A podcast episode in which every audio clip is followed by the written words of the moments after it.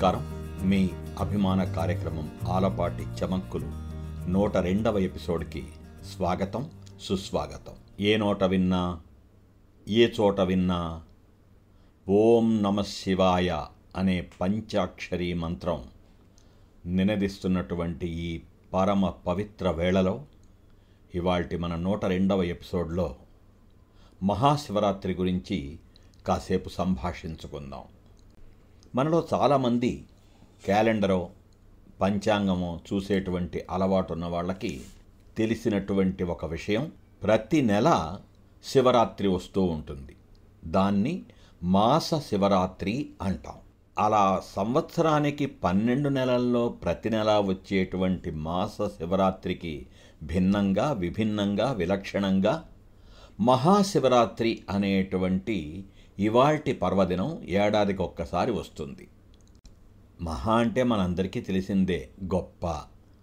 కాబట్టి మాస శివరాత్రి ప్రతి నెలా వచ్చేదైతే గొప్పదైన విశిష్టమైన విలక్షణమైన అపురూపమైన ఆధ్యాత్మిక మహిమ సంపన్నమైనటువంటి ఈ మహాశివరాత్రి వచ్చేది మాఘమాసంలో కృష్ణపక్షంలో అమావాస్యకి ముందు రోజైనటువంటి చతుర్దశి నాడు.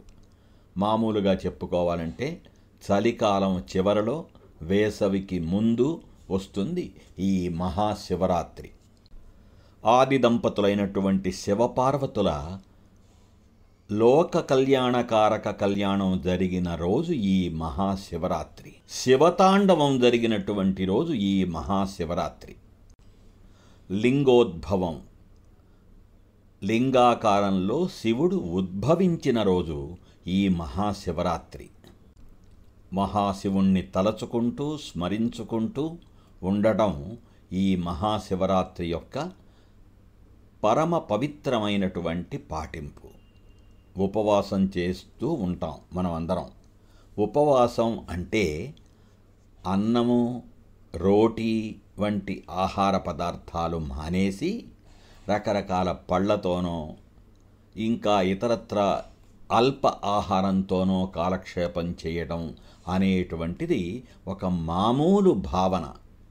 నిజానికి ఉపవాసం అంటే ఉప అంటే దగ్గరగా వాసం అంటే ఉండటం దగ్గరగా ఉండటం. ఎవరికి దగ్గరగా ఉండటం? పరమాత్మకి దగ్గరగా ఉండడం ఉపవాసం యొక్క అసలు ఆంతర్యం. అందుకు అనాహారంగా అంటే ఆహారం లేకుండా ఉంటే ఆ ఖాళీ కడుపుతో స్వామిని తలుచుకుంటూ అదే పనిగా తదేకంగా స్వామితో మమేకమై గడపటం అనేటువంటిది ఉపవాస మహిమ యొక్క అసలు సిసలు ఆంతర్యం. ఇప్పుడు మనం చేస్తున్నది చేయబోతున్నది ఉపవాసమే. ఎందుకంటే పరమశివుడి గురించి మాట్లాడుకుంటూ ఆయనని తలచుకుంటూ ఆయనని స్మరించుకుంటూ ఆయనని గురించి తెలుసుకుంటూ ఆయనకి దగ్గరగా గడుపుతూ ఉన్నామే. ఇది ఉపవాసమే. కదూ?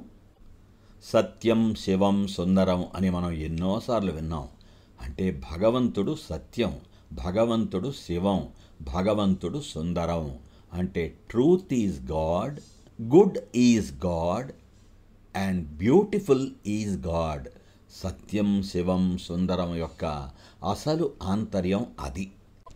ఆ శివం శక్తి లేకపోతే శవం. అంటే శివానికి శక్తి తోడైనప్పుడే శివం అవుతుంది. ఆ శక్తి గనక లేకపోతే శివం కాస్త శవం అవుతుంది. అంటే చైతన్యం కాస్త అంతరించిపోతుంది అనేటువంటిది మన పెద్దలు మనకి చెప్పినటువంటి ఒక చక్కటి మాట. శివుడు అంటే కళ్యాణకారకుడు. హితమిచ్చేటువంటి వాడు. జీవితాలకి సార్థక్యం ఇచ్చేటువంటి వాడు. ఆయన శివుడు.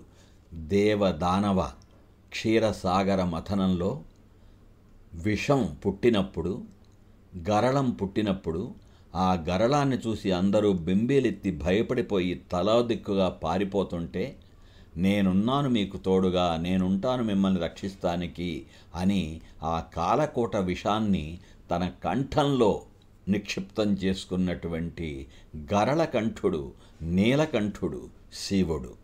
అప్పుడెప్పుడో భగీరథుడు తపస్సు చేసి సురగంగను దివి నుండి భూమిపైకి తీసుకువస్తూ ఉన్నప్పుడు ఆ గంగమ్మ ధాటికి ఎవరూ తాళలేకపోతుంటే తన జటాజూటాల్లో ఆ గంగను బంధించగలిగినటువంటి వాడు శివుడు. అందుకే శివగంగ అని కూడా అంటూ ఉంటాం వింటూ ఉంటాం మనం. అవునా? అలా శివయ్య గురించి చెప్పుకోవాలంటే ఎన్ని విశేషాలో ఎన్నెన్ని అపురూపమైనటువంటి సంగతులో అంత మహిమాన్వితుడైనటువంటి శివయ్య భోళా శివయ్య. భోళా శంకరుడు అని మనం చాలాసార్లు వింటూ ఉంటాం.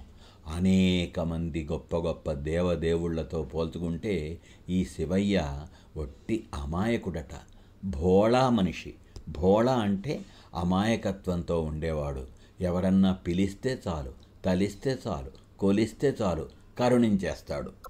ఆయనకి ఆడంబరాలు అలంకారాలు ఆర్భాటాలు అటువంటివేవి అక్కర్లా. ఒక్క చుక్క గంగ నీటిని వేస్తే చాలు. ఆయన పరమ సంతోషపడిపోతాడు. ఒక్క బిల్వపత్రం వేస్తే చాలు. ఆనందపడిపోతాడు. వరాలు గుప్పించేస్తాడు. అందుకే ఆయన భోళా శంకరయ్య అలంకార ప్రియో విష్ణు. జలధారా ప్రియ శివ.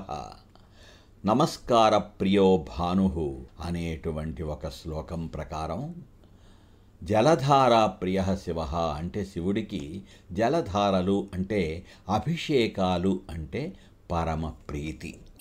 అభిషేకాలంటే ఒక ముఖ్యమైన విషయం గుర్తుకొస్తుంది నాకు. చాలామంది చాలాసార్లు వినుంటారో బహు తక్కువ సార్లు వినుంటారో నాకు తెలియదు కానీ శివుడికి అభిషేకం చేసినటువంటి నీళ్ళు ఆ పానవట్టం మీదుగా కిందకి వచ్చేటువంటి చోటు ఏదైతే ఉందో ఆ శివుడికి మనం ప్రదక్షిణం చేసేటప్పుడు ఆ చోటిని తాకటం కానీ దాటటం కానీ చేయకూడదు అని పెద్దలు చెబుతుంటారు. చాలా తక్కువ మందికి తెలుసుండేటువంటి విషయం. ఏ దేవుడికైనా మనం ప్రదక్షిణం బై రైట్ కుడివైపు నుండి ప్రదక్షిణం చేస్తూ ఉంటాము. శివుడికి అలాగే ప్రదక్షిణం చేసేటప్పుడు ఆ పానవట్టం ఈ అభిషేక ధారలు కిందికి వెళ్ళేటువంటి చోటు వరకు వెళ్ళి మళ్ళీ వెనక్కి వచ్చి ఇటువైపు నుంచి ప్రదక్షిణం చేయడం అవసరం. దాన్ని దాటడం సరికాదు అనేటువంటి ఒక ముఖ్యమైనటువంటి సూక్ష్మం ఇవాటి ఈ మన ఎపిసోడ్లో తెలుసుకుంటున్నాం. పంచాక్షరీ మంత్రం. ఓం నమ శివాయ. అన్ని చోట్ల మారుమోగుతూ మనసులన్నీ పులకించిపోతూ శ్రవణానందం కలుగుతూ ఆత్మానందం కలుగుతూ అందరూ భక్తి పారవస్యంతో గడుపుతున్నటువంటి ఈ మహాశివరాత్రి పర్వదిన వేళలో కాసేపు పరమశివుణ్ణి గురించి మాట్లాడుకుంటాం. మనకి చాలా ఆనందం. కొన్ని సంగతులు చెప్పుకోవడం మన ఎపిసోడ్కే ఒక సార్థక్యం. ఆది భిక్షువుగా అందరికీ తెలిసినటువంటి మన శివయ్య అందరికీ అన్నీ అడిగి అడగంగానే ఇచ్చేటువంటి మహావేలుపు మహాశివరాత్రి పర్వదిన సందర్భంగా ఆ మహావేలుపుకి మనం వందనాలు అర్పించుకుందాం భక్తి వందనాలు చెల్లించుకుందాం.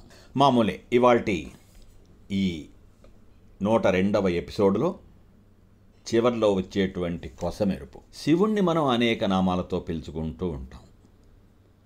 సాంబ అనేటువంటిది కూడా ఒక నామం. మనం సాంబ సదాశివ అలా అంటూ ఉంటాం కదా. ఆ సాంబ అంటే ఎన్నోసార్లు మనం అన్నా విన్నా వింటున్నా అంటున్నా దాని అర్థమేమిటో మన దృష్టి అటువైపు చాలా తక్కువ సార్లు వెళ్ళి ఉంటుందేమో. సాంబ అంటే స అంబ. స అంటే కూడిన అంబ అంటే అమ్మ.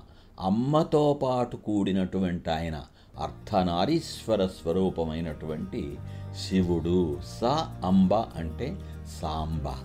మళ్ళీ వచ్చే ఎపిసోడ్లో కలుసుకునేంత వరకు సెలవు. సే లవ్ మీ ఆలపాటి.